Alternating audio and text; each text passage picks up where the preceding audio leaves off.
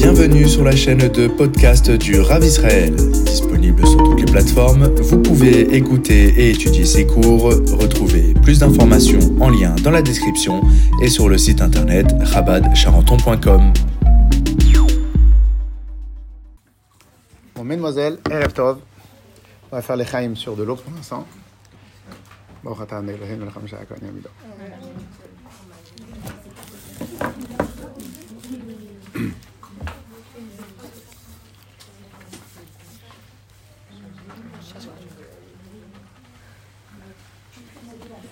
Il y a deux, trois semaines, il y a eu la manifestation.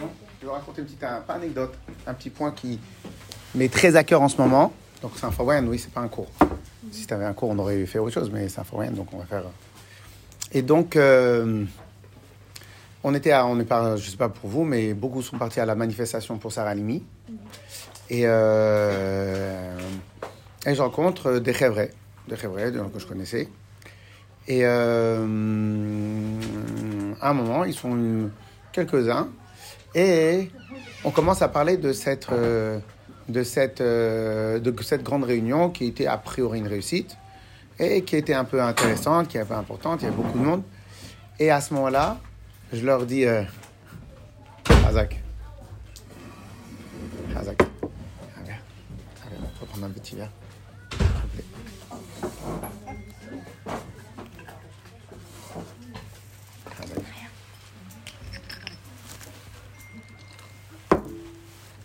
Alors, les Chaim.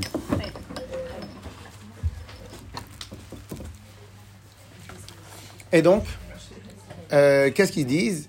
Le, pre- le premier qui est là sur place, il dit Bon, c'est bien cette réunion-là, mais cette réunion ne sert à rien. Et euh, alors, moi, j'ai- j'ai- j'ai- j'aime bien discuter avec les gens et réfléchir. Alors, il dit Maintenant, la réunion ne sert à rien. Alors, euh, je lui dis Oui, peut-être. Peut-être qu'elle servira à rien. Euh, mais faire rien, c'est sûr que ça sert à rien. Et après, il me dit, alors je sais pas si on peut tout parler avec les jeunes dames, mais c'est pas grave, on va dire.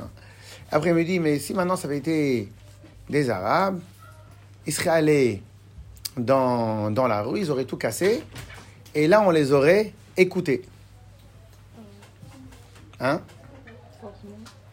Bon, sur place, il m'a bloqué un peu. Je ne savais pas quoi répondre. Et après, je lui ai répondu il y a une erreur dans son raisonnement. Il y a une très grande erreur dans son raisonnement. Et je lui ai dit oui, mais le problème, c'est que nous, on ne sait pas casser euh, les voitures. On ne sait pas casser les magasins. On ne sait pas, on sait pas jeter des pierres. On ne sait pas faire ça. En plus, nous, qu'est-ce qu'on aurait fait? On les aurait copiés. Donc on n'aurait pas été initiateur, on aurait, on n'aurait fait que les copier. Et donc on n'aurait été qu'une pâle copie, qu'on aurait, on aurait été juste une copie, donc on l'aurait fait mal. Donc si on l'aurait fait mal, quoi qu'il arrive, on n'aurait pas été écouté. Quoi qu'il arrive, on n'aurait pas été entendu. Eux, ils le font parce qu'ils savent le faire. Mais nous, on ne sait pas le faire, casser des magasins, faire du mal aux gens, on ne sait pas le faire. Donc quoi qu'il arrive, on n'aurait pas été écouté. Bon. Et après, ce qu'il m'a dit m'a quand même un peu énervé. C'est-à-dire, nous, les Bnei Israël, on doit réfléchir à copier les autres. Donc ça m'a un peu, dérangé. Et à ce moment-là, je lui dit, mais en vérité, toi, tu aimerais, tu aimerais qu'on fasse comme les autres pour être écouté. Et là, j'ai une petite idée et je lui dit, mais tu sais pourquoi tu dis ça? Parce que tu as sûrement oublié quelle était ta qualité première en tant que juif. Et comme tu as oublié c'était quoi ta qualité première, donc automatiquement tu penses que faire comme les autres, eh ben, ça va peut-être t'aider. Mais en fin de compte, c'est parce que tu as oublié c'était quoi ta qualité première? Et après, je lui dis, et c'est quoi vraiment la qualité première des Israël? Si maintenant, il y a plusieurs niveaux chez les Israël. Il y a le niveau Bnei Israël dans leur attachement à Hachem, mais il y a aussi le niveau de- Bnei Israël, comment ils sont dans le monde, et surtout, comme pourquoi Hachem nous a envoyés dans le monde. Ok? Et donc, je lui ai demandé, d'après toi, ça serait quoi la qualité première des Bnei Israël Celui qui va regarder l'histoire du monde, c'est quoi la qualité première des Bnei Israël Malheureusement, qu'ils soient religieux, qu'ils soient pas religieux, qu'ils soient pratiquants, pardon, qu'ils soient pas pratiquants, qu'ils soient proches de la Torah ou pas proches de la Torah. peu importe, il y a tout le temps une qualité chez leur âme Israël qui revient. Et que même les non-juifs, ils la décèlent, ils le savent, ils la connaissent. Et je lui dis, c'est quoi ta qualité première? Il fait, je sais pas. Eh ben, en vérité, donc on peut parler, avec les grands on peut parler, mais surtout avec les, les, les, les jeunes filles et les jeunes, c'est encore plus important de parler de ça. Et donc euh, je lui dis, ben, la qualité première des Bnei Israël, et des Bnei Israël, des Bnei Israël, c'est leur capacité d'influencer. C'est fou, c'est fou, mais c'est leur capacité d'influencer. Il y avait un grand, un grand président. Il y avait un président euh, très important qui était connu euh, comme génie politique. Il était euh, en, en, en, dans un repas avec le rabbin Yosef Citruk à l'époque. Et le rabbin Yosef Citruk, il écrit dans son livre. Et à ce moment-là, ce président qui était très connu et qui était très fort en politique, il lui pose la question, donc le Rav Citruk, il pose la question à ce président, à ce président, et là il lui demande, mais dites-moi, écoutez bien, c'est parce que c'est très important. Dites-moi, mais pourquoi c'est tellement important pour vous le vote des Juifs? Combien? 500 000 À l'époque, c'était 700 000 Juifs. Mais pourquoi c'est tellement important pour vous le vote juif? 700 000, 700 000 sur 60 millions de personnes. Ça vaut rien. Sur 55 millions de personnes, peut-être à l'époque, 60 millions, c'est rien. C'est rien. Regardez qu'est-ce que ce président-là, il a dit. Il s'est fait réélire deux fois. Il a dit, parce que les juifs, c'est des faiseurs d'opinion. C'est quoi des faiseurs d'opinion? Un juif, il sait fabriquer un des opinions et il sait que les gens, ils vont le suivre. Ok, c'est une des raisons pour laquelle Hachem dans la Torah il nous a comparé au sable de la terre et aux, aux étoiles du ciel. Pourquoi? Quand un juif se comporte mal, malheureusement, il est comme, comme un sable. Mais quand il se comporte très bien, et comme Hachem lui a demandé, bah, il est comme une étoile. Et que à quoi servent les étoiles? Sert à se diriger, aller dans les endroits, sert à nous éclairer, à nous illuminer. Et donc, dans les deux cas, Kabar Hachem, hein? Le sable, Le sable, c'est quand même Israël, ils sont, ils se comportent pas bien. Donc, en fin de compte, ils sont innombrables, ils sont extraordinairement importants, mais pas et donc, qu'est-ce qui se passe? Qu'est-ce qui se passe? Vient, comme par exemple, vous voyez, vous avez un docteur juif dans la ville. Alors, à ce moment-là, tout le monde croit qu'il y a, il y a que des juifs dans la ville, ou que tous les docteurs sont des juifs. Mais non, c'est pourquoi, c'est quoi la raison? Parce qu'en vérité, un docteur, il a 200 patients. Donc, imaginons maintenant quelqu'un, une personne toute seule, elle gère et elle se fait connaître par 200, 300, 400 personnes. Quand les gens y passent, ils voient la plaquette, docteur docteur Lévy, docteur Benichou, docteur ce que vous voulez.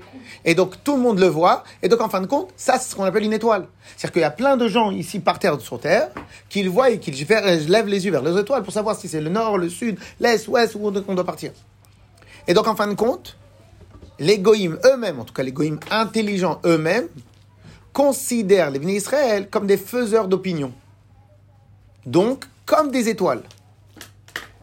Et à ce moment-là, je lui ai dit à ce jeune homme, et je lui ai dit, eh ouais, mais si tu avais ramené ton voisin non juif à la réunion, et si peut-être chacun de nous, il avait ramené son voisin juif ou pas juif, intéressé, pas intéressé, une, autre personne à la réunion, à la, à la manifestation, ou bien, ou bien, il y a, vous pouvez voir, essayez de tester ce principe-là. Il y avait un grand chercheur un grand chercheur, un chercheur américain, qui avait fait un calcul, et elle est très marrante cette étude, qui disait que on est tous à six personnes, à six leviers de personnes, à six personnes de n'importe quelle autre personne sur Terre quasiment. On a six personnes au maximum du maximum à contacter pour atteindre n'importe quelle personne de la Terre. Je vous donne un exemple. Je vous donne un exemple. Combien de personnes, pour ma part, pour ma part, à combien de personnes, j'ai combien de personnes entre moi et le président des États-Unis? Je ne dis pas qu'on connaît, c'est-à-dire qu'on a combien d'étapes? Écoutez bien, moi je connais une personne qui a contact avec Macron. Macron, il a contact avec Biden. Je suis à trois personnes. Bah ouais? Macron ne me connaît pas, et Biden non plus. Mais ça change pas que moi, j'ai un contact intime avec quelqu'un qui a le texto, qui a le, le, le- le téléphone de, de Macron. Et ainsi de suite, ainsi de suite.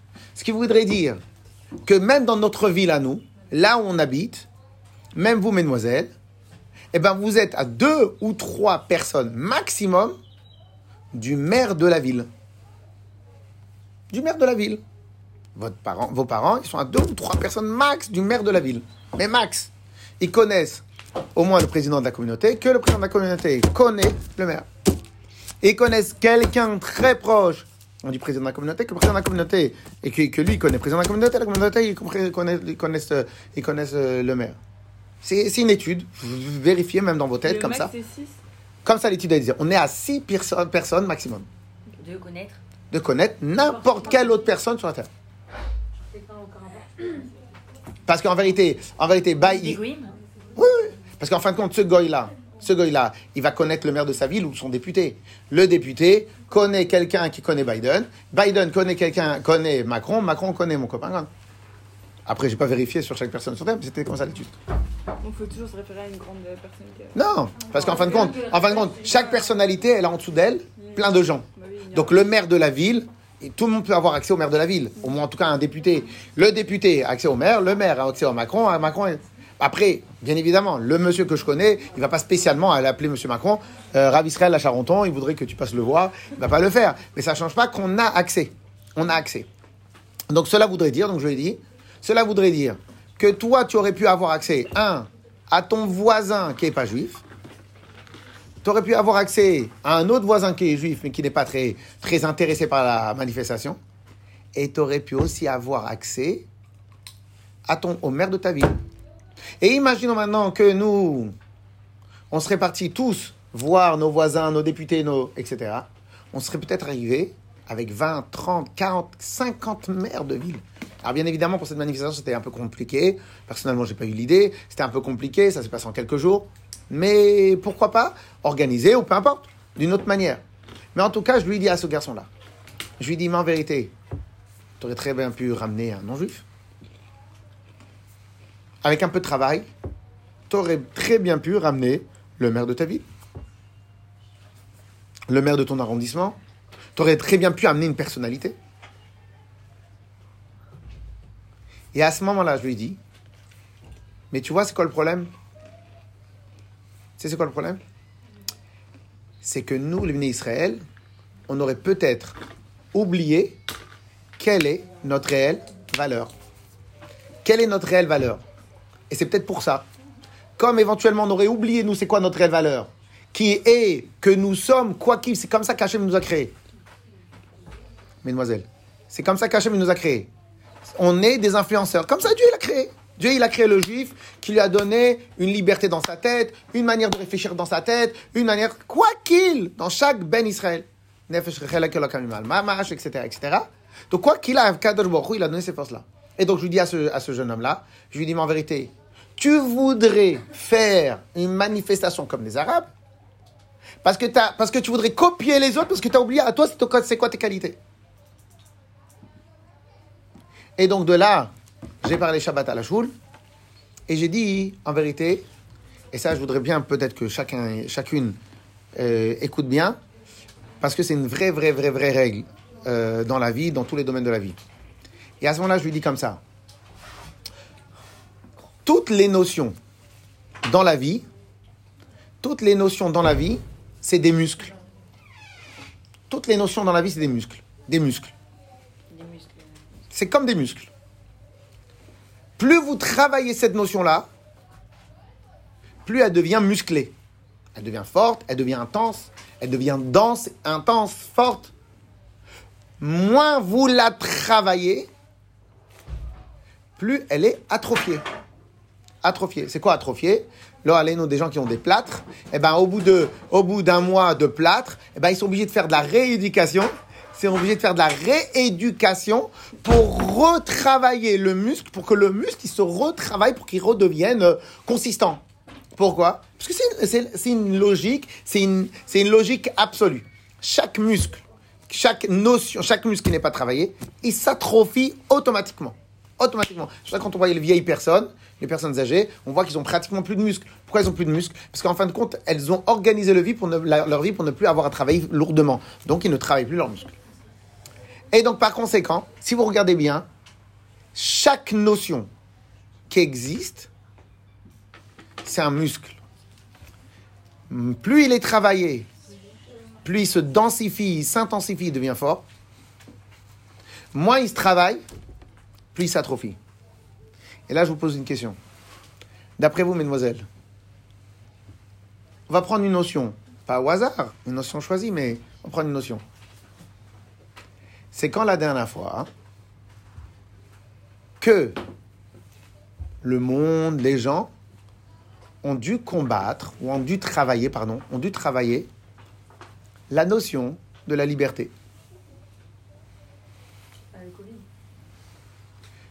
Comment, comment, comment vous l'avez travaillé?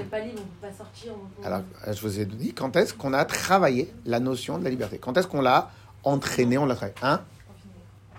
Vous n'avez pas trouvé la notion de la liberté, vous avez travaillé la notion de la non-liberté. Ah, avant le Covid, justement. Mais oui, vous ne l'avez pas travaillé, vous l'avez subi. Quand est-ce que vous avez travaillé cette notion-là? On a été déconfiné.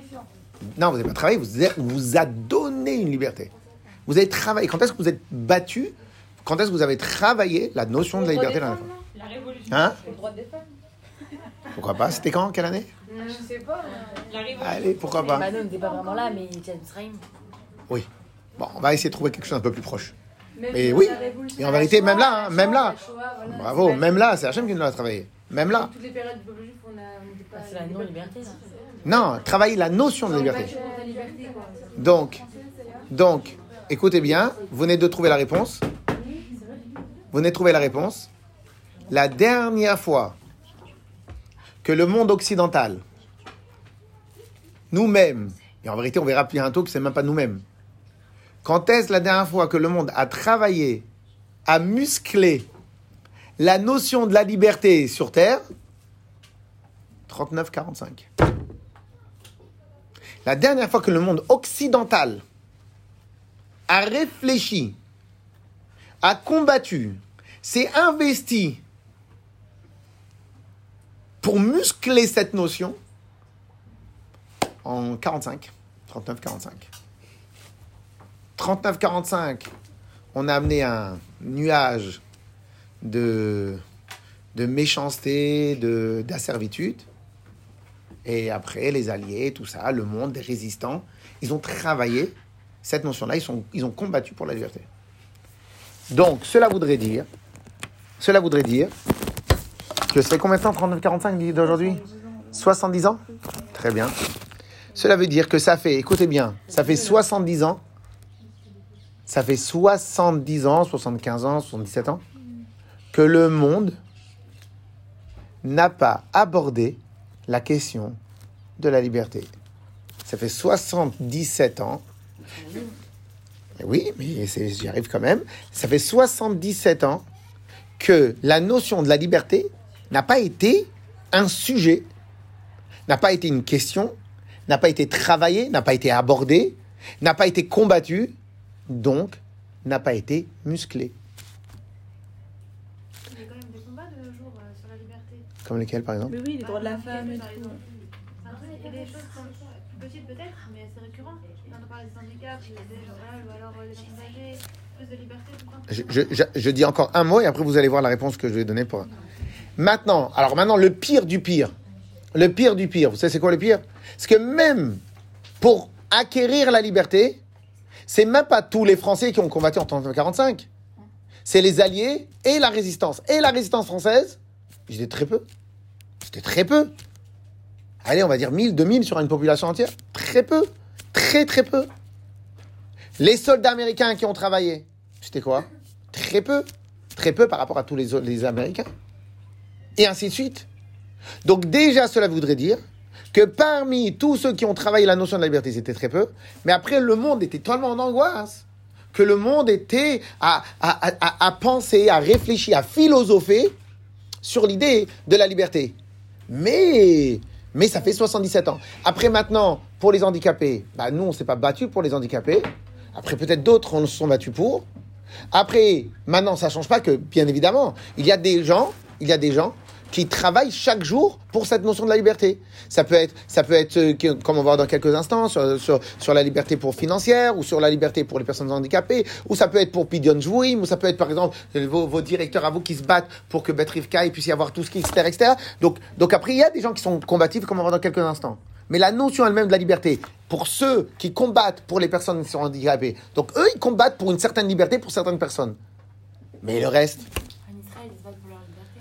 En Israël, ils sont un peu plus, pas pour leur liberté, pour leur défense. Pas pour leur liberté, pour leur défense. Mais ils ont une un combat journalier. Mais, mais en France, il n'y a pas vraiment de combat journalier, euh, en tout cas sur la liberté.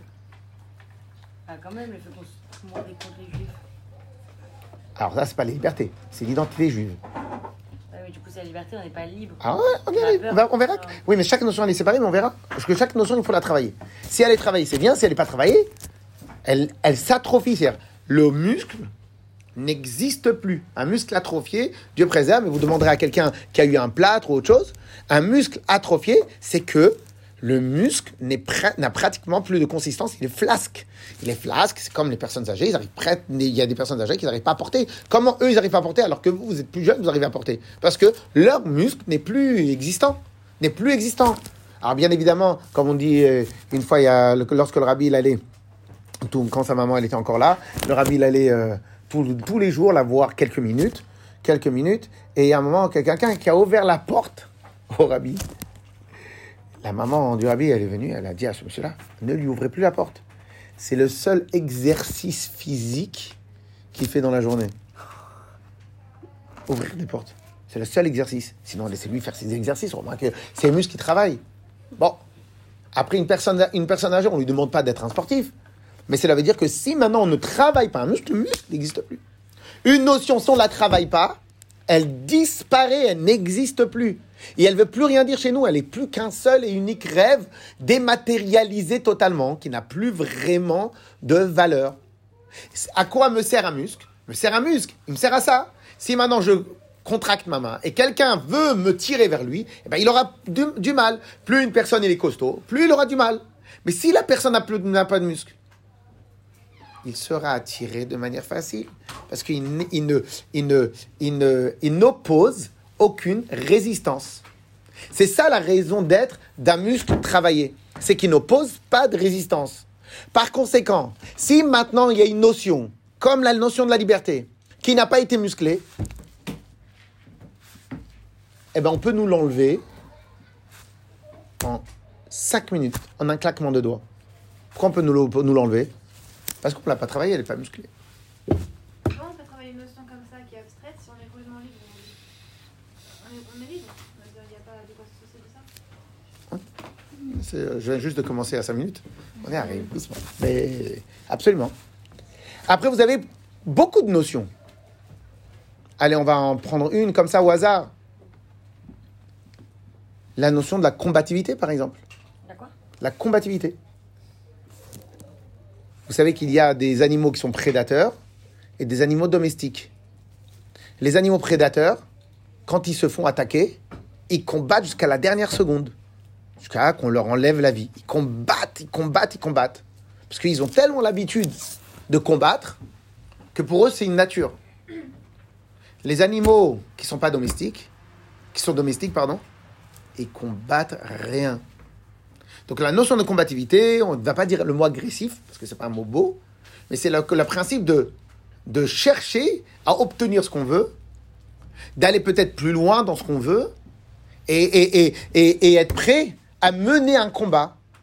Et ça peut être dans tout, le mener, un combat.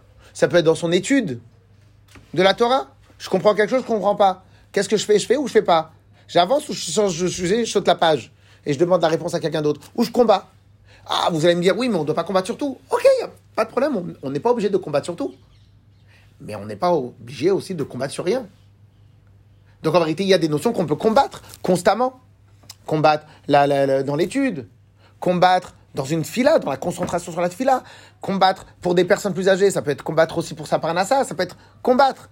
Alors combattre, après on pourrait philosopher sur ce- c'est quoi le pshat combattre. Combattre, ça provient toujours d'aller chercher quelque chose qu'on n'a pas. Parce qu'on ne combat pas pour quelque chose qu'on a. Donc combattre, ça veut dire je n'ai pas, je ne comprends pas le, la, sikha, je ne comprends pas mon étude, je ne, je n'arrive pas à obtenir ce rendez-vous, je n'arrive pas à obtenir ça, je n'arrive pas à développer ça. Eh ben, il y a deux sortes de personnes. Il y a l'animal domestique que lui va dire bon, ok, bah, c'est pas pour moi. Alors ça aussi des fois il faut le dire. Et il y a l'autre, l'animal combattant, la personne combattante, le, le, le, le, lion, le prédateur ou ce que vous voulez, lui, il va dire, il va aller chercher. Il va aller chercher son manger, il va aller chercher sa nourriture, il va aller chercher ce qui lui tient à cœur. Et il va aller le chercher. Et donc, il va s'habituer à combattre. Les muscles des prédateurs sont des muscles plus développés que les muscles domestiques. Pourquoi? Parce qu'il il a appris à combattre.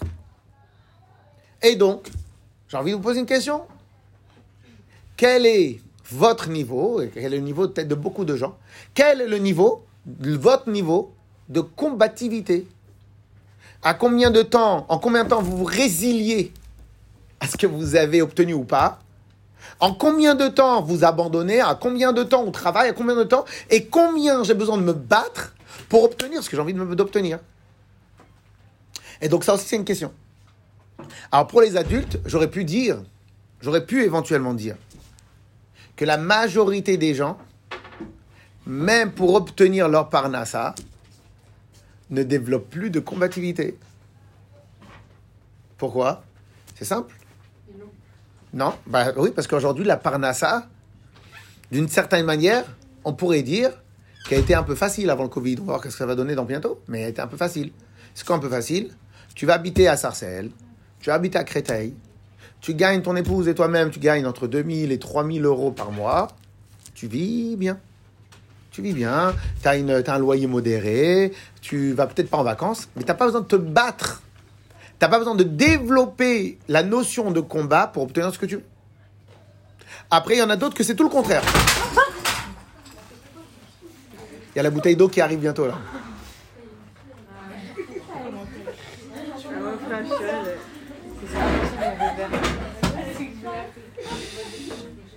C'est bon, c'est bon, c'est bon.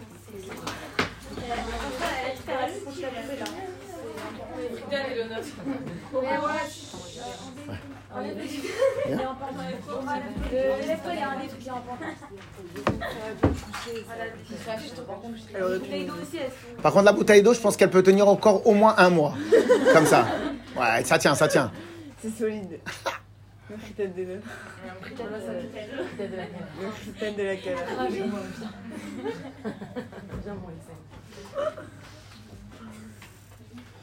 Et donc, la prochaine fois, prévenez-nous. Hein. Vous nous avez fait peur. Mais elle avait peur avec son attention. Ce matin, c'est une aura. C'était un attention de. Bon, euh,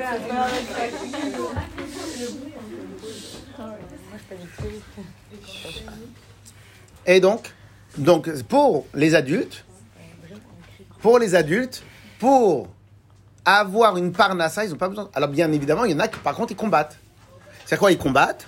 Ou bien parce qu'ils n'y arrivent pas, donc tous les jours, ils doivent combattre. Ou bien, par exemple, il y en a d'autres que chaque mois, ils veulent gagner un peu plus, ou ils veulent faire d'autres choses. Donc, en fin de compte, ils vont toujours chercher des choses qu'ils n'obtiennent pas, qui n'ont pas de base. Donc, ils développent la combativité. Mais la majeure partie des gens ne développent pas leur combativité. Aujourd'hui, apprenez juste une petite règle. Lorsque vous voyez une difficulté devant vous, venez, on réfléchit juste deux minutes, concentrez-vous deux minutes, comme ça peut-être ça peut aider pour la vie de tous les jours. Vous voulez, ah, vous voulez développer votre sens de combativité, votre combativité, dès que vous voyez un truc difficile, c'est sur ça qu'il faut foncer. Vous allez gagner deux choses. Comme vous ne l'aviez pas avant, donc vous allez avoir quelque chose de nouveau, vous allez acquérir quelque chose de nouveau. Et en plus, vous allez, vous allez développer votre combativité. Et vous allez muscler cette notion-là. Ce qui pourrait vous aider beaucoup, et pas, beau- pas beaucoup, mais énormément dans la vie de tous les jours. Et bien évidemment, j'en suis sûr qu'il y en a beaucoup parmi vous qui seront des shluchot, et ça aide tout le temps. On a besoin tout le temps de, de développer ça. Ok? La deuxième notion, c'est bien? Mais après, en vérité, on a plein de notions comme ça. Je sais pas, je pourrais réfléchir plusieurs fois, mais. Et il y a une notion, une notion, C'est dur de tout travailler. ça, c'est ce que le il dit. Le Yetzer Tov, il dit combat un truc. Ah, un par un. De toute façon, c'est toujours plus facile. On combat, on a un problème, on se concentre, on combat, Ah, c'est flac. Oui, euh, mais en tout cas, en tout cas, en tout cas, parce que je vous donne un exemple. Je vous donne un exemple. Regardez même dans vos études que vous avez tous les jours. Je dirais pas que toutes les études sont faciles, mais quand vous avez un prof qui vous explique quelque chose, bah des fois, il faut être un peu bête pour rien comprendre. C'est-à-dire, le prof, il se débrouille pour que vous compreniez. Donc, si vous avez absorbé l'information et vous avez compris l'information, donc on vous a mâché le travail. Elle se retrouverait où la combativité? Dans la révision, pour l'intégrer et pour le maîtriser. Donc votre révision de ce sujet-là, jusqu'à que vous l'ayez bien, bien, bien maîtrisé, c'est là où va se développer votre combativité. La tfila, on a du mal à se concentrer. On va prendre un sidour en hébreu et en français. On va travailler les mots. Et ainsi de suite. Et en, en, essayant chaque jour, essayer de, de capter, de gagner, de trouver, de, de, de, gagner un truc en plus, ben, en fin de compte, sans le savoir, ben, vous développez, un, vous gagnez, vous vous enrichissez, et à part ça, vous développez cet esprit de combatif qui va développer vos midotes, etc. etc. On continue maintenant sur une autre notion qui, elle, met vraiment, vraiment, vraiment à cœur. Il y en a encore d'autres qui me tiennent à cœur, mais écoutez bien, je pense que j'ai raison. Même notre identité juive, je parle même pas encore de notre identité chassidique et de notre id kashrut. Même notre identité juive, c'est peut-être une notion que la dernière fois que vous aviez eu besoin de combattre pour elle, ben, vous, je pense jamais. Et vos parents, peut-être 20 ans auparavant ou 30 ans auparavant. Donc, de la manière que de la notion de, la liberté, eh ben, on va être des rentiers du combat des autres. Et pourquoi on devrait combattre en fait a, pas- pas spécialement de besoin. On va pas combattre un truc, euh, c'est évident. Encore quelques minutes. Et donc, cette, euh, vos parents, peut-être, la dernière fois qu'ils ont dû euh, combattre pour cette identité juive, ben, c'était peut-être il y a 20 ans, 30 ans, avant que vous naissiez. Et, euh, mais vous, euh, a priori, non. Tous les jeunes de votre âge, et même ceux qui sont un peu plus âgés, non. Pourquoi? Être dans une école juive, je n'ai pas trop besoin de combattre.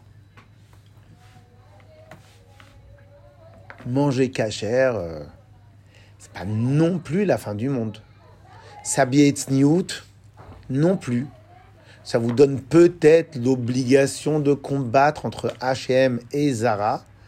Mais sinon, à part cette, ce combat dur à l'intérieur de votre cœur, qui est vraiment un combat philosophique très important, mais à part ça, on peut trouver à s'habiller manger cachère, avec tout le travail que le rabbi il a fait. Vous, des parents, ils veulent aller en vacances, et ben on va chercher là où il y a un betrava. C'est-à-dire même manger cachère en lieu de vacances, c'est même pas besoin de ramener. De ramener. Quand j'étais quand j'étais plus jeune, et ben quand on quand on allait en vacances avec les parents, et ben on devait mettre une grosse valise de manger, de trucs, parce que là on allait avec les baguettes qu'on avait le droit de manger.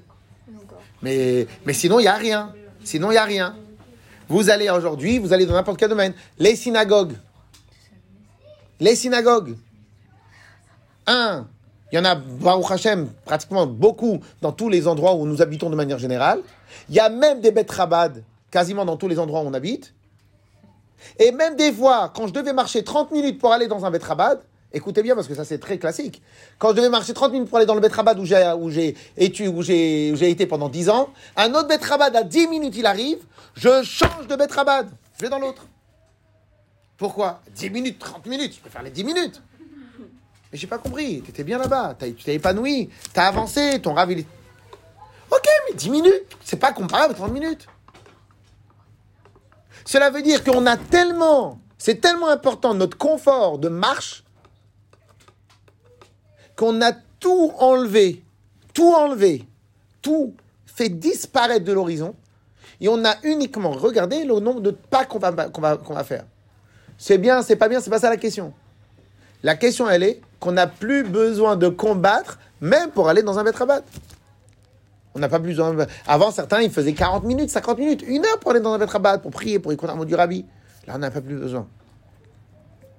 Par conséquent, cette notion-là, elle est, elle pourrait être éventuellement atrophiée. Il y a quelques instants, je vous ai montré que un muscle atrophié, c'est comme si vous disiez un muscle inexistant. Inexistant. Vous comprenez le terme inexistant? Il n'y a pas de muscle, il n'y a pas de résistance, il n'y a rien. Et c'est grave pour, pour la notion. Et après, tu peux la perdre. Pourquoi c'est grave? Alors, un, le jour où on a un problème, comment on va réagir? Et peut-être même sur la base de quoi on va éduquer nos enfants? Puisqu'en vérité, la, la notion de manger cachère, c'est même plus une question à la maison. Que tout est cachère, on va au magasin, tout est cachère, tac, tac, tac, on. Toutes ces notions-là, elles vont, elles vont, eh bien, elles vont peut-être plus exister du tout. Alors, pour répondre à la question, donc pourquoi c'est si important que ça? Si maintenant on est dans un problème, comment on va réagir? Et comme on va voir dans quelques instants avec un exemple tout simple du rabbi, c'est qu'en vérité, si maintenant je n'ai plus de compatibilité, ni pour ma li- liberté, ni pour mon identité juive, ni pour ma Havat Israël, je suis entouré de copines qui sont tous sympathiques. Mais le jour où il y a des copines qui sont pas sympathiques, tu vas réagir comment? Comme tu n'as pas travaillé la notion d'Havat Israël, eh ben, tu lui parleras pas. Tout simplement. Non, mais moi, je j'en veux pas. Hein. Je a pas de problème. Mais j'en parle pas. Je parle pas. Le choix de tous les choix que tu vas faire dans ta vie vont pas être des choix qui sont basés sur comment tu peux t'élever, mais sur comment tu peux être confortablement assise là où tu es. Et ainsi de suite, et ainsi de suite, et ainsi de suite, et ainsi de suite. Et donc, si maintenant tu n'as pas combattu pour ta liberté, tu n'as pas combattu pour ton identité juive, tu n'as pas combattu pour ta cacherote au rabbi, parce qu'on t'a éduqué toute ta vie avec la photo du rabbi en face de toi et avec Ferchitat Rambam, donc tu le fais, comme ça c'est dans le CEDER de l'école, tu le fais. Donc en vérité, tu n'as pas eu besoin de combattre, ce qui nous donne que tous les muscles les plus importants de ta vie, toutes les notions les plus importantes de ta vie, chez toi, elles ont moins de consistance que quel est le choix du téléphone que tu vas acheter. Pour le choix du téléphone, tu vas combattre. Pour le choix de tes vacances, tu vas combattre. Pour le choix de tes copines, tu vas combattre. Pour des notions comme où je vais en vacances. Non, papa, je voudrais bien aller maintenant aller en vacances là comme ça. Non, mais là. Et tu as, et tu as combattre pour cette chose-là. Et pour le reste, bon, aujourd'hui, il n'y a pas de cours de Torah, c'est pas grave. Mais c'est quoi, il n'y a pas de cours de Torah? Pas de cours de Torah, j'étudie quand même. Comme cette notion-là n'a pas de valeur chez toi, comme la notion, n'a pas de valeur, donc automatiquement, elle peut être enlevée, elle peut être enlevée à chaque instant de ta vie. Pour en revenir à ce que j'ai commencé tout à l'heure, et je lui ai dit comme ça, la notion d'influence, eh ben, en fin de compte, on l'a totalement perdu. Parce que comme on considère que tout est déjà acquis, comme on considère qu'il y a un rave dans chaque endroit, donc c'est au rave de faire le travail. Comme on considère tout ça, je lui dis à ce jeune garçon, je lui dis, tellement ta notion de juif, elle n'a plus de valeur. C'est quoi un juif, ça n'a plus de valeur? C'est quoi un chassid du rabbi, ça n'a plus de valeur? C'est quoi notre rôle dans le monde n'a plus de valeur parce que comme elle n'a plus de valeur, c'est un muscle atrophié. Un muscle atrophié, c'est- c'est-à-dire c'est un muscle qui est là mais qui n'a plus de force. Comme cette valeur, elle a plus de, elle a plus de, elle a plus d'importance à tes yeux. Par conséquent, tu vas voir un juif qui ne met pas les filles. Ah, tu vas lui demander, il veut pas. Il n'y a pas de problème. Alors comment est-ce qu'on fait pour que tu sois toujours là parce que maintenant, c'est un combat de chaque jour. Et quand vous pour être juif. Alors, euh, alors comment on fait? Alors, normalement, je comptais répondre dans quelques instants sur ça. Ah, vraiment Mais quand Pour l'instant, j'ai répondu quasiment à toutes les questions. Oui, oui. Hein C'est grave Hein en fait. C'est pas grave. on se rend pas compte. Grave. C'est très grave. C'est ultra grave. Mais quand on fait une freestyle, on, tra- on combat ça. Alors, on y arrive dans quelques instants. On y arrive dans quelques instants. Et donc, et donc, réfléchissez deux minutes, réfléchissons deux minutes. Et malheureusement, c'est des choses, moi, qui, qui, qui me rendent fou très, très, très, très souvent. Eh ben, cela veut dire que même ta shlichut, il n'y a plus de combativité dans ta shlichut. Juste, peut-être, tout à l'heure, j'ai oublié, mais je répète le principe. La combativité et l'idée de la combativité, c'est toujours obtenir ce qu'on n'a pas. C'est ça l'idée de la combativité. Parce que j'ai pas besoin de combattre dans ce que j'ai déjà. Ok? Un, pourquoi un mouton, il combat jamais? Parce que le manger, on lui amène devant sa bouche. Un lion est plus combatif qu'un mouton parce qu'il ne mange pas ce qui est à sa bouche. Et le Avramanel, on a étudié dans Parashat Shmini un Avramanel extraordinaire qui dit que, en vérité, tous les animaux domestiques, tous les animaux cachers, donc tous les animaux domestiques, leur manger est à portée de leurs mains, est à portée de leur bouche. Tous les animaux domestiques, à Kadosh Baruch Hu, il leur a donné le manger par terre. C'est de l'herbe, c'est du gazon, c'est des choses. Elle est partout, leur herbe.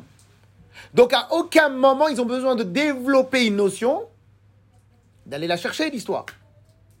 Les prédateurs, ils ont de l'herbe par terre, ils ont tout comme les grands animaux, mais ce n'est pas pour eux, ils sont obligés de se lever, d'aller bosser et d'aller travailler. Donc en vérité, l'idée même de la combativité, c'est l'idée d'aller obtenir quelque chose que je n'ai pas. Comment on travaille ces notions-là? Eh ben, je suis désolé de vous l'apprendre, mais c'est en essayant continuellement, après pour ceux qui sont un peu plus fatigués, une fois par semaine au moins, d'essayer continuellement à obtenir des choses qu'on n'a pas. Et en essayant d'obtenir des choses, des notions, des points, des idées qu'aujourd'hui je n'ai pas, alors je vais vous dire une folie, hein. Je sais pas si ça se fait chez les filles, mais apprendre du Tanya par cœur. Je sais pas si ça se fait. Se fait pas, moi, je connais pas, j'ai pas encore mis. Alors, imagine maintenant que j'ai jamais réussi, j'ai jamais réussi, j'ai jamais réussi à obtenir, à faire le premier chapitre du Tanya entier par cœur. J'ai jamais réussi. Eh bien, je pique une crise de nerfs. Je- J'ai une crise et je vais aller me battre pour l'avoir. Et au passage, vous savez, il y a toujours des filles qui racontent plein de choses. Mais des fois, ces filles-là, elles racontent quoi? En tout cas, ce qui est intéressant, hein, je ne parle pas de ce qui n'est pas intéressant. Ben, elles vont raconter, ou n'importe qui, ils vont raconter des choses qui les, ont, qui, les a touchées. En général, quelles sont les choses qui t'ont touché Les choses que tu as dû te battre pour obtenir. Tu vas raconter plus tard à tes enfants. Voilà. À l'école, j'étais nul. J'ai bossé. Au bout de deux ans, trois ans, j'ai réussi. Au travail, plus tard. Pour ça, pour l'acheter route, pour ramener ce juif-là, je faisais des kilomètres et des kilomètres pour lui ramener ses chalotes pour n'importe quoi. La combativité est égale obtenir des choses qui ne sont pas à sa portée. C'est ça la combativité. Donc si on n'a pas développé notre combativité dans notre identité juive, dans notre identité chassidique, et dans tout simplement notre cacheroute à Hachem, une cacheroute au Rabbi, c'est des notions, écoutez bien, ça va devenir des notions virtuelles. Virtuelles. Des notions en 3D, mais qui n'existent pas réellement dans notre esprit. Le jour où il y a un coup de vent qui passe, on passe. Juste comme ça, juste pour illustrer sur l'histoire du coup de vent. Ou est-ce que l'arbre a besoin de plus combattre Pour pousser ou pour mettre des racines? Non, les racines. Com- mais pousser, c'est la nature.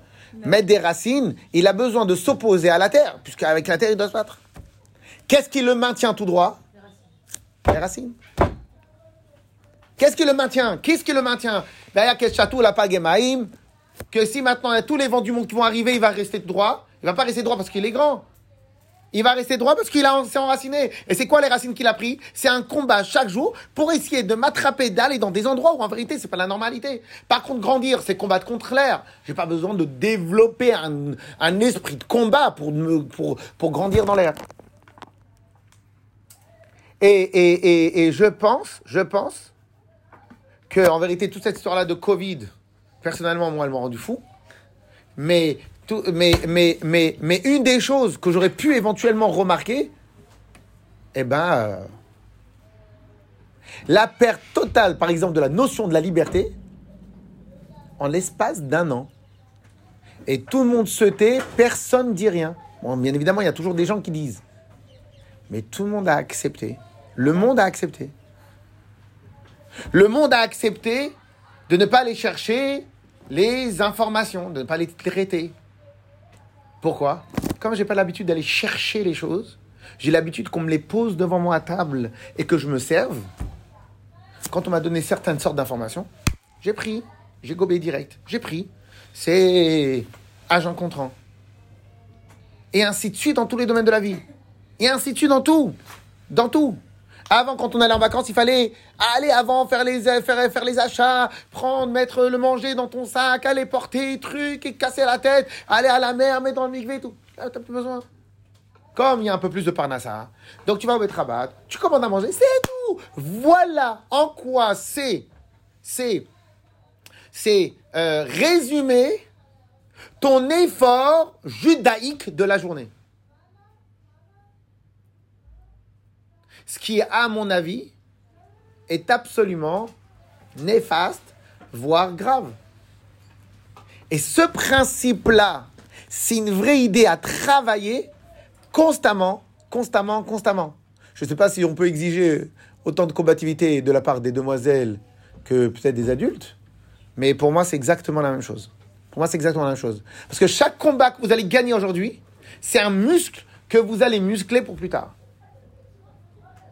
Et pour revenir aux premières idées, pour revenir aux premières idées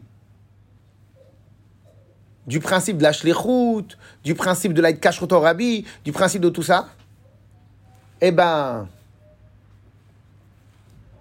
si on pourrait résumer, alors c'est- c'est compliqué parce que j'ai pas pensé spécialement à cette idée-là, mais, mais un des grands, des grands principes dans lequel on pourrait dire que le rabbi nous a exigé, que un des grands principes que le rabbi a voulu enseigner à ses chassidim, c'est quoi? A voulu et a réussi en partie, bien évidemment. C'est quoi? Le rôle d'influenceur. Le rôle d'influenceur. Le rabbi a voulu vraiment, a voulu, il a fait, il a exigé, il a demandé, il y a des centaines de, de manières de voir comment le rabbi l'a demandé, mais influencer. Influencer, influencer, influencer. Comme le rabbi précédent, il disait, écoutez bien, c'est un- elle est magnifique cette phrase-là. Le rabbi disait, le rabbi précédent, il disait, quand lui, il parlait à quelqu'un, écoutez bien s'il vous plaît, si je vais parler, à Perla, vous la connaissez ma fille. Alors, si maintenant je vais en dire un mot de Torah Perla, écoutez bien s'il vous plaît. hein. Au moment où je vais lui parler, je vais directement calculer comment je vais lui transmettre pour qu'elle va transmettre à quelqu'un d'autre. Comme ça, le rabbi, dit, le rabbi précédent dit texto. Je ne m'intéresse pas à celui qui est en face de moi, je m'intéresse à la capacité de celui qui est en face de moi à transmettre à quelqu'un d'autre. Ça, c'est toute la shlichut que le Baal Shem Tov il a donné, que toute la shlichut que les rabbis Chabad ils ont donné à leurs chassidim, et c'est toute la shlichut que le rabbi il a donné sur nous. Et en fin de compte, hein? C'est capte, faut dire que la personne en face, elle capte l'idée. Si Donc le rabbi précédent, il se débrouillait pour qu'elle comprenne. Mais en fin de compte, elle investissait, non pas sur la personne, mais elle investissait pour que la personne, elle investisse sur les autres. En fin de compte, je ne suis pas là pour vous donner un enseignement, je suis là pour vous demander de transmettre cet enseignement aux autres. C'est ça le pshat influencé. Le rabbi n'a pas influencé sur les gens, le rabbi a voulu qu'on influence, que, les chassidim influencent sur les autres. Et en vérité, en vérité, c'est peut-être une manière détournée du rabbi de développer la combativité des chassidim. Parce qu'en vérité, un chassid, lui, il a été éduqué dans une école, dans une maison juive. Il n'a pas besoin de développer. Mais en fin de compte, pour enseigner aux autres, il aura besoin de développer. Une fois, on était en Israël.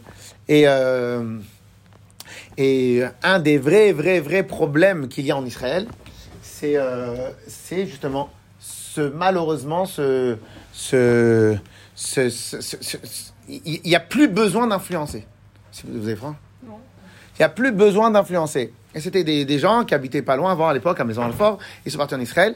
Et euh, bon, on a parlé parce que euh, un des problèmes majeurs d'Israël, c'est que l'identité juive n'est quasiment plus combattue. Alors bien évidemment, quand il y a des manifestations comme ça, comme ce qui se passe aujourd'hui en Israël, eh ben, bien évidemment, ils combattent. Mais ils vont peut-être pas combattre l'identité juive, ils vont peut-être combattre leur survie. C'est un peu différent. Mais pour le commun des mortels, même l'identité juive, elle n'est pas, est pas combattue. Pourquoi? Tu vas en Israël, il y a des magasins où ils vendent les mehadrin. C'est-à-dire, un non-juif en France, il rentre dans le carrefour, il vient, il passe avec la truc, il regarde, il vient, il vérifie rien. Il vérifie. Peut-être maintenant, ils vont commencer à vérifier si c'est bio, pas bio, qui s'est gaffé. Mais sinon, il vérifie pas. Un végétarien, il va peut-être vérifier encore. Un vegan, il va peut-être vérifier encore. Mais 99% des gens, ils vérifient rien. Qu'est-ce qu'ils font? Ils viennent, ils prennent ce qu'il leur plaît, ils prennent. En Israël, tu vas en Israël, pour manger les mehadrin, t'as rien besoin de faire. Tu vas dans le magasin, tu as ton chariot, tu vas dans le magasin, tu prends. T'as même pas besoin de combattre pour savoir ce que tu as à manger, c'est caché ou pas.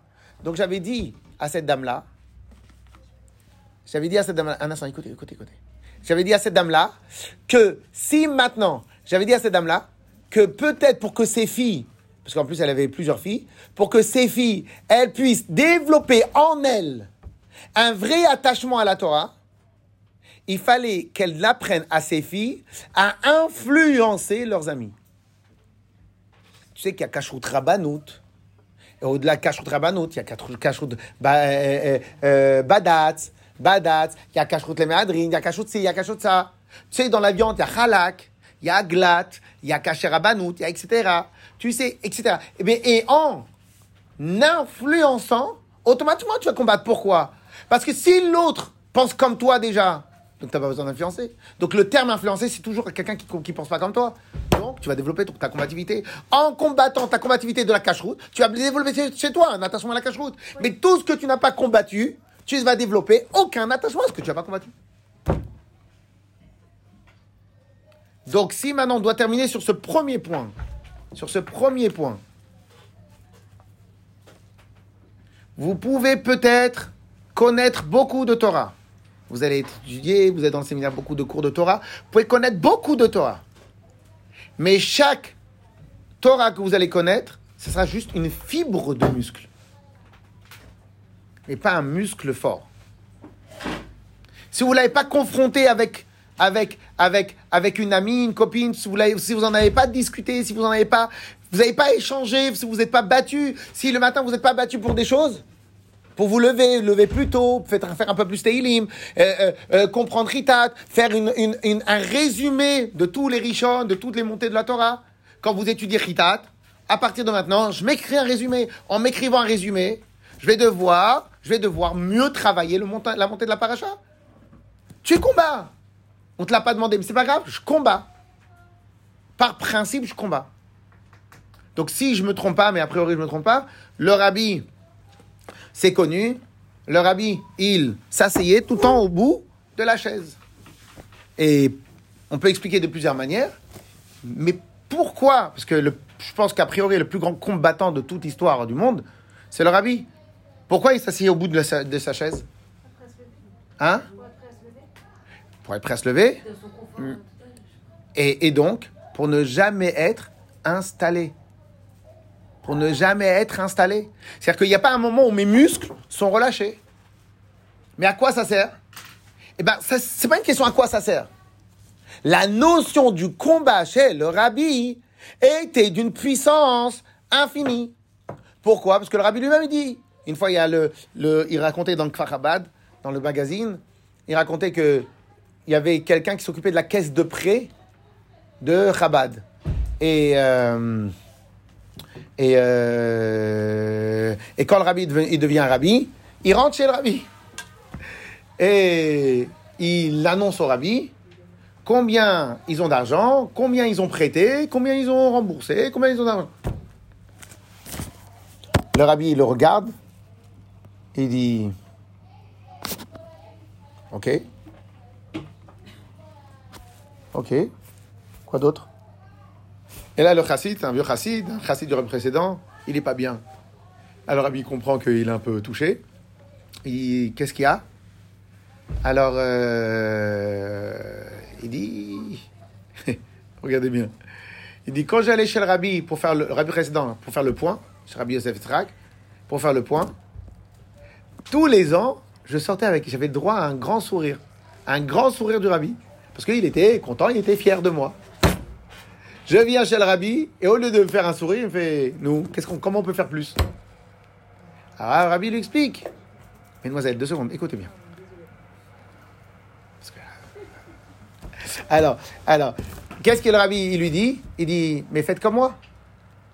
Le rabbi lui dit comme ça, c'était écrit dans le que lorsque, lorsque, rabbi dit, lorsque je vais dormir, je ne regarde pas sur ce que j'ai fait, je regarde sur ce qui me reste à faire, sur ce que je peux encore faire, ce que j'aurais pu faire, ce que j'ai encore à faire.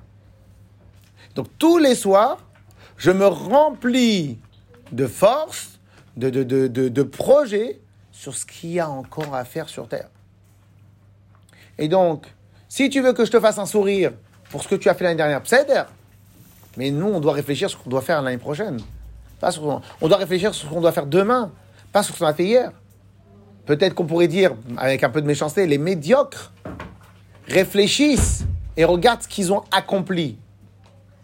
Les bons, ils vont aller chercher ce qu'ils doivent accomplir encore. Et donc, chez le Rabbi, je peux vous assurer, dans le même article, une fois le- dans le même article, le, le Rav Groner, c'est le Rav Groner qui a été, euh, qui a été, euh, qui a fait, qui a, été interviewé, et il disait, il parlait sur la capacité de travailler du Rabbi. Je suis pas un grand consommateur, hein, personnellement. C'est juste pour la forme qu'on a fait les reines. Alors, euh, et donc, et donc le, le, le, le Rav Groner, il raconte, il dit, une fois, les chassidim, les secrétaires, c'est très marrant. Le- les secrétaires, ils sont arrivés, ils disent, Rabbi, on, c'était vers juillet-août, ou je sais pas quand est-ce que c'était. Il demande au Rabbi, Rabbi, on, aurait, tous les secrétaires, ils étaient comme ça, on aurait une petite idée à donner au Rabbi. Rabbi dit, nous, est-ce que le Rabbi, euh, on peut organiser pour le Rabbi une semaine, deux semaines de repos? Deux semaines de vacances. Le Rabbi, il, écoute, il dit, nous, c'est quoi l'idée? C'est quoi l'idée? Il dit, voilà, le Rabbi va s'arrêter, il va un peu se reposer, il va un peu prendre des forces pour après. Ah, c'est une bonne idée. Et là, le Rabbi lui dit comme ça, on reçoit combien de lettres par jour? On reçoit combien de lettres par jour? On reçoit euh, beaucoup, beaucoup de lettres. Donc, si pendant 10 jours je suis pas là, donc on va, on va dire on reçoit combien? 100 lettres. Donc au bout de 10 jours, ça va 1000 lettres. Il faudra que réponse après aux 1000 lettres de retard qu'on n'a pas répondu. Très bien. Ensuite, quelqu'un il appelle, je me fais opérer, pas opérer, si, ça, comment Vous dites quoi? Attention, excusez-nous, le rabbi est en vacances, il ne peut pas vous répondre. Donc, l'idée des vacances est partie, flac, dans les, dans les annales. Et donc, dans les oubliettes. Et donc, qu'est-ce qui se passe? Qu'est-ce qui se passe? Voilà ce que... Et donc, je pense vraiment, je pense vraiment, mesdemoiselles. Un petit verre d'eau, chose?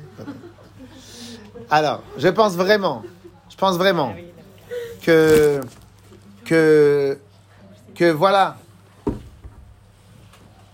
Avant, les, les gens, ils avaient peut-être peur, on va dire, des juifs. Parce que les Juifs, les Bnei Israël, avaient tellement combattu pour obtenir ce qu'ils pouvaient obtenir, parce que pendant beaucoup de temps, il y a eu des pogroms. Vous savez, et comme on va peut-être parler un peu de Rav Pacher, parce qu'aujourd'hui c'était à l'Evaya, mais, mais les Juifs qui sont, euh, qui étaient, toutes les histoires, je vous donne un exemple. Toutes les histoires que vous avez pu entendre sur les Chassidim.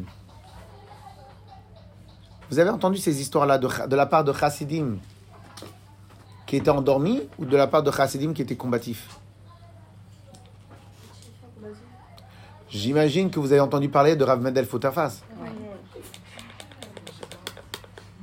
Vous voulez que je vous raconte comment le Rav Mendel Fotafas, il est vous savez que le Rav Mendel Fotafas, il a fait, je crois, 10 ans en Sibérie. Il était prévu 25 ans de Sibérie.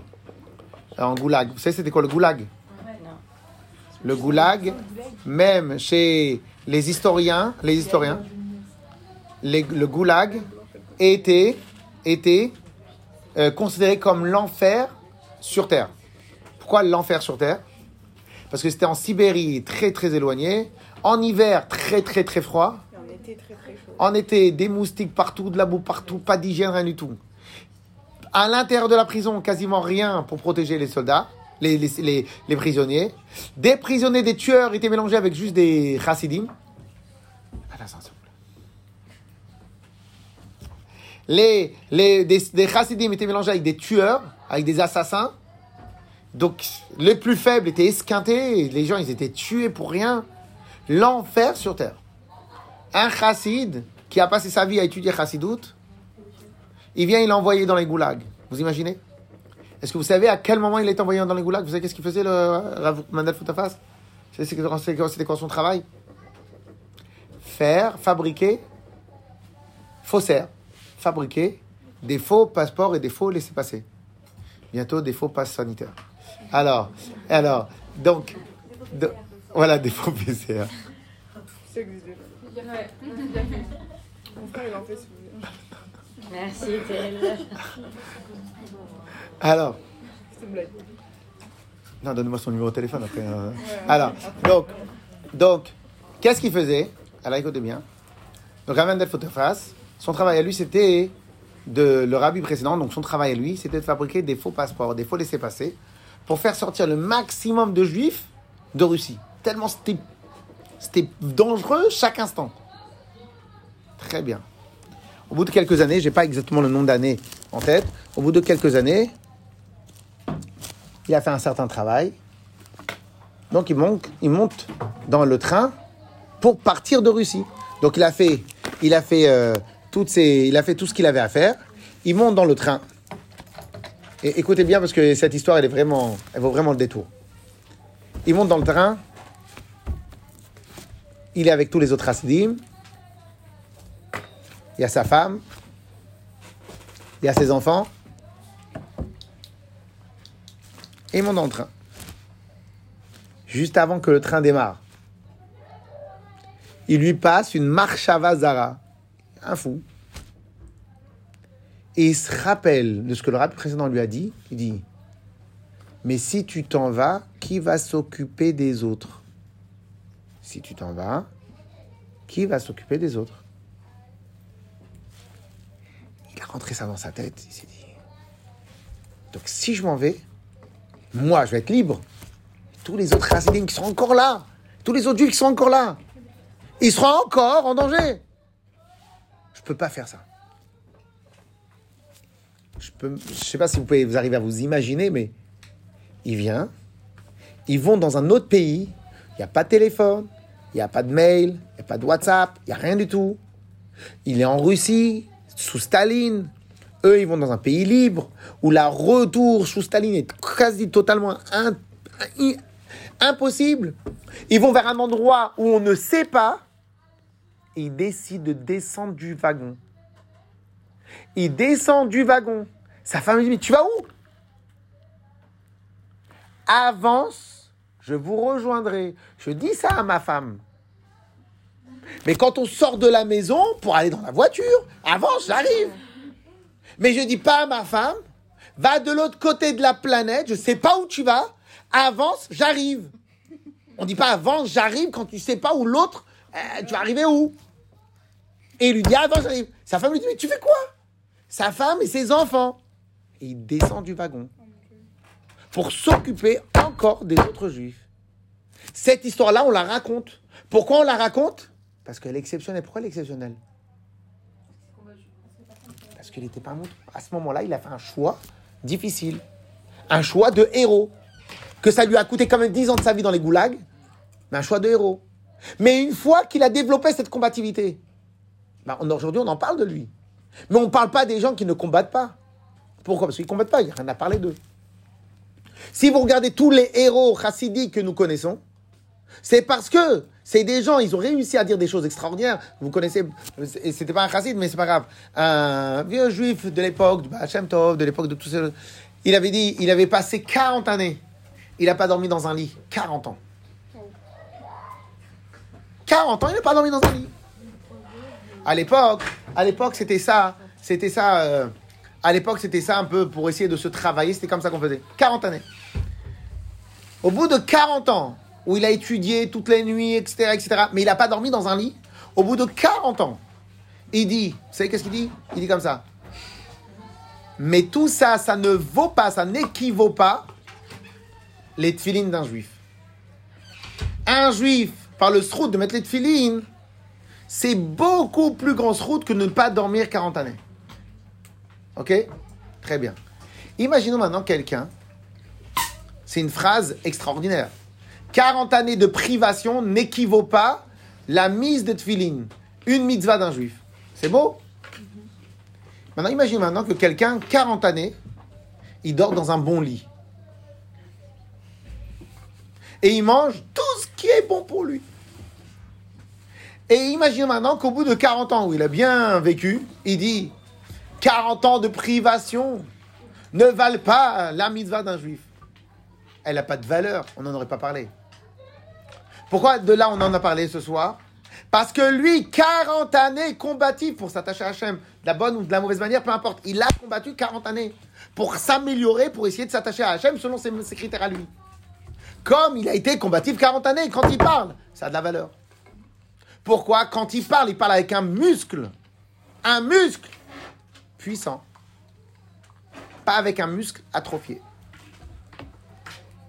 Et avec maintenant le moment où aujourd'hui encore, Baruch Hashem, beaucoup de choses s'acquièrent dans la facilité, le plus grand danger qu'il peut y avoir, le plus grand danger peut y avoir, c'est de perdre totalement nos identités, de perdre totalement notre force, de perdre totalement toutes ces notions-là, et que ces notions-là, comme le rabbi ramène souvent le pasouk, que mitzvat anashim melumada. Comme juste une habitude. On est des chassidim chabad. Une fois, avant, on allait souvent, quand on allait en vacances, on allait à Bnei Brak. On passait euh, les vacances à Bnei Brak. C'était sympathique. Et je sors de la choule, c'est Motzei Shabbat. Je sors de la choule, c'est Motzei Shabbat. Il y a un chassid gour, a priori gour, qui est là-bas. Il est habillé avec les chaussettes, le shtreimel, il sort de Shabbat. Et je vais lui poser la question. Je lui demande une question toute simple. Toute simple. Moi, vous me la posez pour moi, je vous réponds. Je lui pose une question toute simple.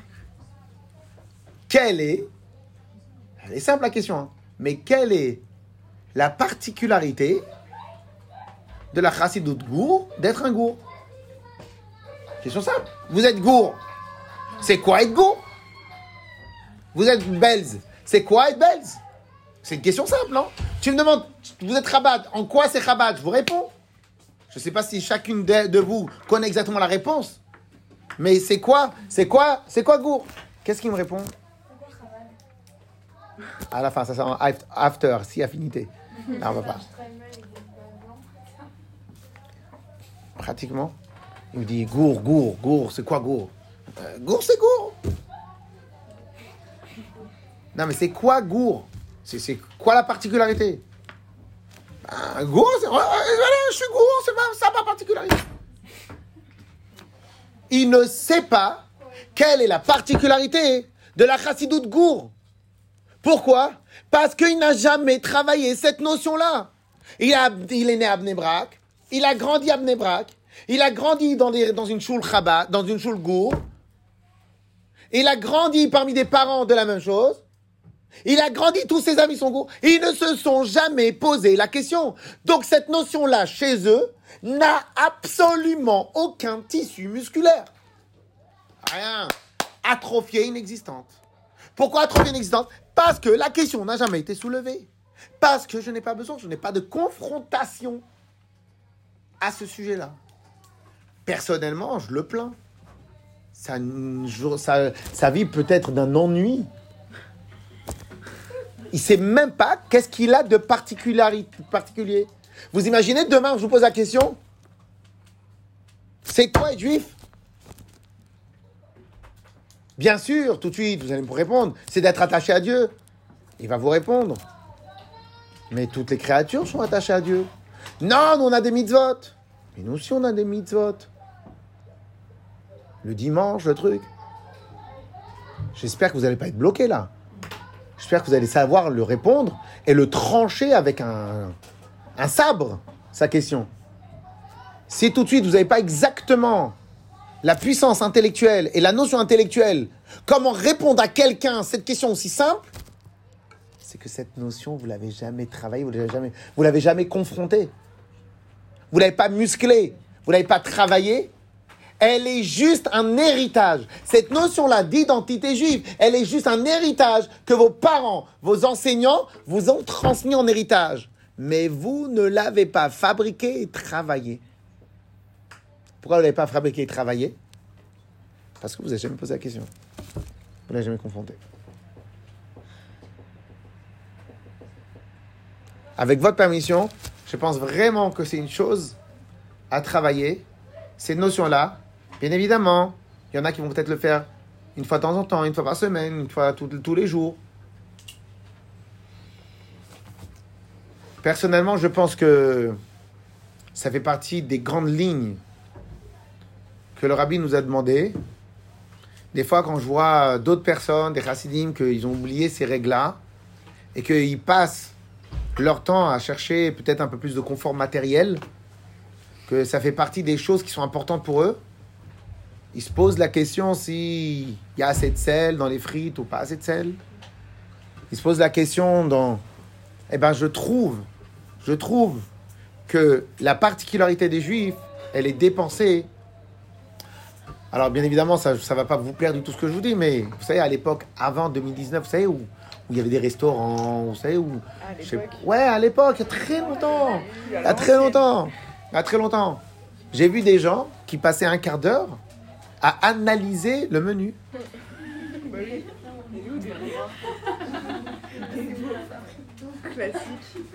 Elles ont un fichier Excel sur leur téléphone. Lundi 18 mai. Tu as mangé un hamburger. Tu as deux semaines minimum avant d'en manger, c'est pas vous. Lundi, mardi 19 mai.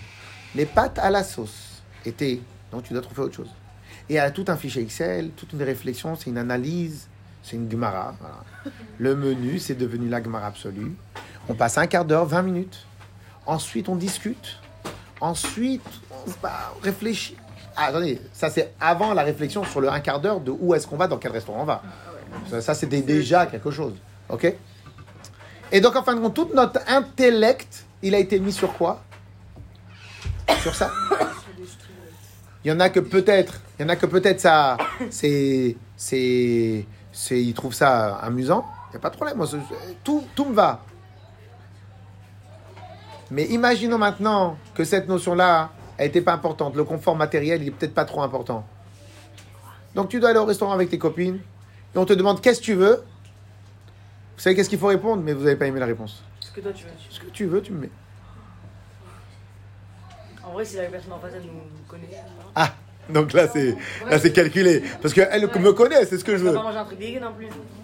Pas de problème, pas de problème. Mais bon, dans un restaurant, c'est pas non plus. euh, Non, mais il y a des trucs qu'on aime vraiment pas. Ok. Ah, C'est la. la, Ok, ça aide. Encore là, t'as pas- là, là, on a passé deux minutes. C'est pas grave. Mais si maintenant on passe un quart d'heure, 20 minutes, une demi-heure, si on carte. Maintenant, maintenant, je sais pas si c'est exactement comme ça le minac des, des demoiselles ou pas, mais le principe même de la combativité, c'est un principe très important. Principe plus qu'important. Personnellement, je vais vous donner euh, un cas qui, m'est arrivé et je, je suis même très très très content. Euh, il y a trois semaines à peu près maintenant, deux semaines, je suis allé en Israël avec mon, frère, avec mon fils parce que On est- il était bloqué à cause de tout ça. Il était bloqué. Et le problème, il est. Bon, ça, par contre, il faudra enlever le micro après. Et le problème, il est. de ça. Parce qu'au final, je pense avoir eu le mérite de faire un tout petit peu Messi Route Nefesh pour étudier. Aujourd'hui, on ne nous demande plus d'aller nous d'aller dans les goulags. Mais un minimum de combativité. Un minimum, est-ce que tu es attaché à l'étude de la Torah? Un minimum, est-ce que tu es attaché à ces choses-là? Est-ce que tu es attaché à- à des choses? Et le petit aussi, il savait très bien qu'il allait dans la galère. Donc personnellement, je pense vraiment que ça fait partie des choses euh, très importantes. Lechaim, lechaim. Il reste encore des pop-corn. Il y en a qui veulent des pop-corn, nous faire les sur des... Hein? Alors, personnellement, je suis arrivé un peu plus tôt. Je suis arrivé à 13h, là, elle, va y aller- elle était à 14h. Et euh, euh, il est donc le bon, il est décédé, il est dans son cercueil. Quand je suis arrivé, il n'y avait personne. Et euh, j'aimerais, j'aimerais peut-être partager avec vous. Donc les autres, ils faisaient Teilim. Mais moi, personnellement, j'ai pas réussi à faire Teilim. Parce que je me suis posé plein, plein, plein de questions. Alors c'est vrai que les premières questions que je me suis posées, elles étaient en mode angoisse. C'est quoi angoisse? C'est euh, qu'un rave aussi connu et aussi connu que ça, ben, là tout de suite, il n'y a pas full pour les Teilim. Donc j'aurais pensé qu'il y allait y avoir full, full, full. Il n'y avait pas full. Bon, après, il y avait bout du monde, mais à 13h, il n'y avait pas spécialement plus de monde que ça. Donc il y a plusieurs questions que je me suis posées. Comment c'est possible que quelqu'un qui a donné autant de cours et qui a fait autant de choses, le courrier de la Géoula, plein plein de choses, et pas tout de suite autant de monde? Ça c'est une des questions. Et là ici, j'avais l'impression de voir un lion, un lion mort. Mesdemoiselles, écoutez deux minutes. Bon, deux minutes, ça fait déjà, déjà une heure, mais... Alors. Et j'avais l'impression de voir un lion mort. C'est quoi un lion mort? Le lion, il fait peur à des kilomètres. Juste on entend euh, le bruit de son rugissement, tout le monde a peur. Et quand il est mort, on voit une, bête aussi extraordinaire et aussi puissante, inanimée, c'est comme ça. Et on peut se poser des questions sur, sur l'importance de ce qu'on fait dans la vie, de ce qu'on fait pas dans la vie, plein de choses. Et pas mal de choses qui me sont montées à l'esprit. Et peut-être une des choses qui est, c'est que, c'est que peut-être qu'il n'a pas cherché, et c'est sûrement ça, il n'a pas cherché énormément de kavod. Parce que celui qui cherche du kavod, peut-être qu'il en trouve. Mais lui, en fin de compte, il n'a pas cherché de kavod. Il a fait des cours, il faisait pendant des années, des années. Pendant 26 ans, le, le Rav il a dit pendant 26 ans, il allait jusqu'à Sarcelles faire des cours. Et pourquoi il faisait des cours à l'extérieur? Pourquoi il faisait des cours? Pour enseigner la chassidoute. Il faisait des kilomètres de Paris à Sarcelles pour enseigner la chassidoute. Je ne sais même pas s'il était payé. Je ne sais même pas s'il était payé. Pour enseigner la chassidoute, tout simplement. Il y a une chassidoute, on a une shlichut, qui est d'enseigner Yafutsu Mainotecha Chutza et Matai Kaatima, quand est-ce que Mashiach va venir Yafutsu Mainotecha Chutza. Ça, c'est l'objectif. Donc, qu'est-ce qu'il a fait? Eh ben, il passait son temps à faire des cours. Des gens, là, tout à l'heure, il y a quelqu'un, 35 ans, où il, fait, il donne des cours. Il vient tous les semaines, 35 ans, donne des cours. Et après, je me suis dit, peut-être il est dans l'anony- l'anonymat. Alors bon, au Hachem, au final, je me suis trompé. Il n'était pas dans l'anonymat tellement que ça. Mais il est très, très connu. Mais il n'y avait pas beaucoup de monde. Et après, je me suis dit, peut-être, vous savez quoi? Ça ressemble au soldat qui est sur le champ de bataille. Le soldat qui est sur le champ de bataille, ben, quand il est tué, euh, quand il meurt, il meurt presque tout seul. Et les honneurs qu'il va recevoir, c'est des honneurs euh, légers par rapport au Messirot de Nefesh qu'il a fait. Et en fin de compte, et en fin de compte, c'est peut-être ça aussi. Là, si, on ne se trompe pas, le dernier courrier de la Géoula qu'il a fait, il avait marqué ce que le rabbi l'avait dit, je, mets tout ça entre vos mains, je vous remets entre vos mains. Et en fin de compte, en fin de compte, il est venu jusqu'à la dernière semaine avant qu'il rentre à l'hôpital. Il cherchait encore 150 euros pour payer la curée de la Géoula. Quel âge il avait ce monsieur-là? 83 ans. Il aurait pu peut-être vivre encore 2-3 ans, peut-être un peu plus, mais peu importe. 83 ans, tu continues à te battre. Tu continues à aller dans des, dans des bêtes. Tu continues à aller chercher des petits donateurs pour payer 150 euros le courrier de la Géoula. Tu continues à combattre une idée, celle que le rabbi nous a donnée, de faire venir chiard. Et le gars, il lâche rien. Et le gars, il lâche pas. Il lâche pas. Il combat, il combat, il combat. Et après, et après, j'ai une autre pensée que on peut parler par rapport à ce qu'on a dit tout à l'heure. Ces chassidim là, ils vont nous manquer. Vous savez pourquoi ils vont nous manquer? Vous savez pourquoi ils vont nous manquer? C'est des chassidim que eux, ils ont bâti leur identité sur le combat. Ils ont bâti toute leur identité, ils ont bâti toute leur shlichut, ils ont bâti tout leur travail, tout leur service de Dieu, ils ont bâti tout leur rabbi sur le combat, tout simplement. Le combat. Ils combattaient matin, midi et soir. D'après vous, chez lui, la notion de Mashiach, elle était à combien musclée? Puf. Énormément musclée. À combien chez lui, la kashrut est d'être attaché au rabbi, à combien elle était? Énormément. Pourquoi?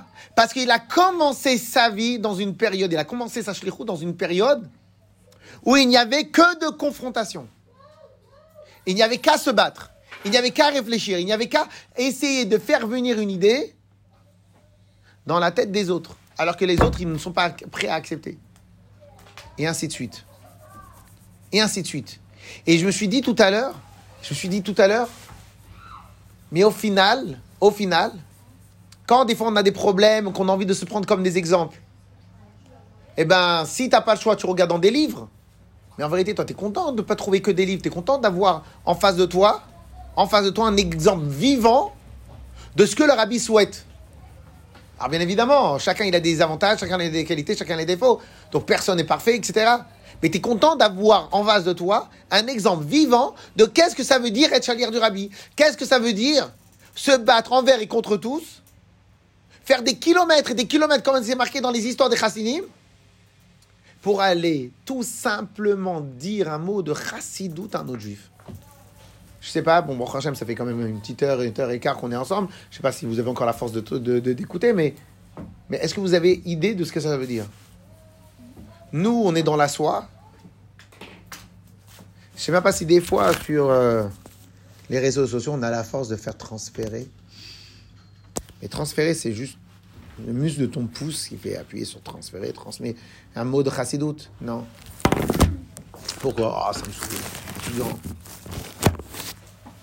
Mais est-ce Pourquoi? Parce que malheureusement, malheureusement, c'est pas ça qu'on a combattu, c'est pas ça qu'on a travaillé. C'est pas ça qu'on a travaillé. Et comme on l'a pas travaillé, et ben en fin, de- en fin de compte, c'est léger. Et peut-être que ce qui m'a vraiment, vraiment dérangé en le voyant là-bas, ce qui m'a vraiment, vraiment énervé, c'est qu'en fin de compte, tu peux avoir plein de rabbinim. Et dernièrement, avec, dernièrement, avec euh, tout ce qui s'est passé, beaucoup de rabbinim ont pris des positions qui ne sont pas spécialement les plus intelligentes possibles, ou peu importe. Et tous ces rabbinim-là, c'est des vrais rabbinim, des vrais géonim, des vrais rabbinim qui connaissent beaucoup, beaucoup, beaucoup de Torah. Mais des fois, j'avais l'impression, j'ai j'ai eu l'impression qu'ils ont perdu tout bon sens. Tout sens de combativité, tout sens de réflexion. Tout sens de réflexion en dehors, du, en dehors, de, en dehors de la boîte. Pourquoi? À cause de ça. Tu peux avoir combattu il y a longtemps, mais aujourd'hui, c'est beaucoup moins. Et donc, euh, je pense que Rafa Asher est un bon exemple à prendre, un bon exemple à prendre, et que par rapport à ce qu'on a dit. L'chaim, l'chaim. On a combien de temps encore devant nous? Je sais pas si vous avez encore la force. Toute la nuit. Hein? Il y a les deux autres d'à côté qui veulent. Ah, vous voulez, Ah bah, ouais, bah, les israéliennes. c'est vous voulez qu'on parle en hébreu? A- Non, mais elles sont à côté. Elles sont dans l'autre salle. Alors, qu'est-ce qu'on doit faire? Ouais, Et- Et pourquoi elles viennent pas? On va parler en hébreu. Vous comprenez l'hébreu ici Elles sont toutes là-bas dans la place. mais non. Bah on continue. Bah, qu'elles viennent- qu'elles ici, qu'on parle en hébreu.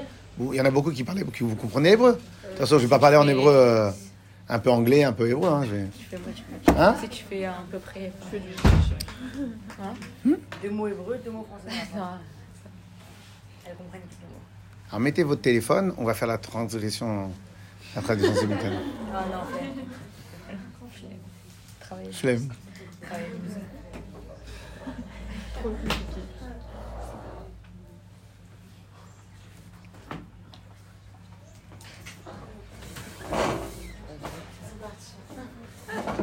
Elles sont parties? On regarde entre elles, elles sont parties. Elles ont fait On va regarder entre elles. Ça, t'en regardes d'à côté. Si elles veulent continuer. on peut continuer. Ah, Attrapez-en une. Mais il y en a une. Ouais.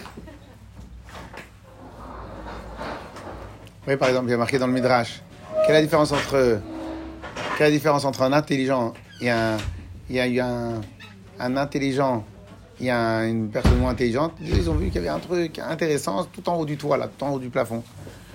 Le moins intelligent, le bête, il dit Oh là là, trop difficile. Trop difficile.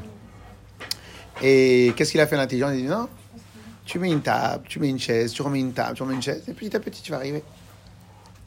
Et euh, très souvent, quand on a des problèmes, on voudrait régler tout le problème en un seul coup. Mais des fois, le, poids, il est lourd. Donc, il faut fractionner le problème. Donc, vous, en pre- vous, vous prenez une partie du problème, vous le travaillez, vous le traitez, après, vous passez à autre chose. Retrouvez plus d'informations en lien dans la description et sur le site internet rabadcharenton.com.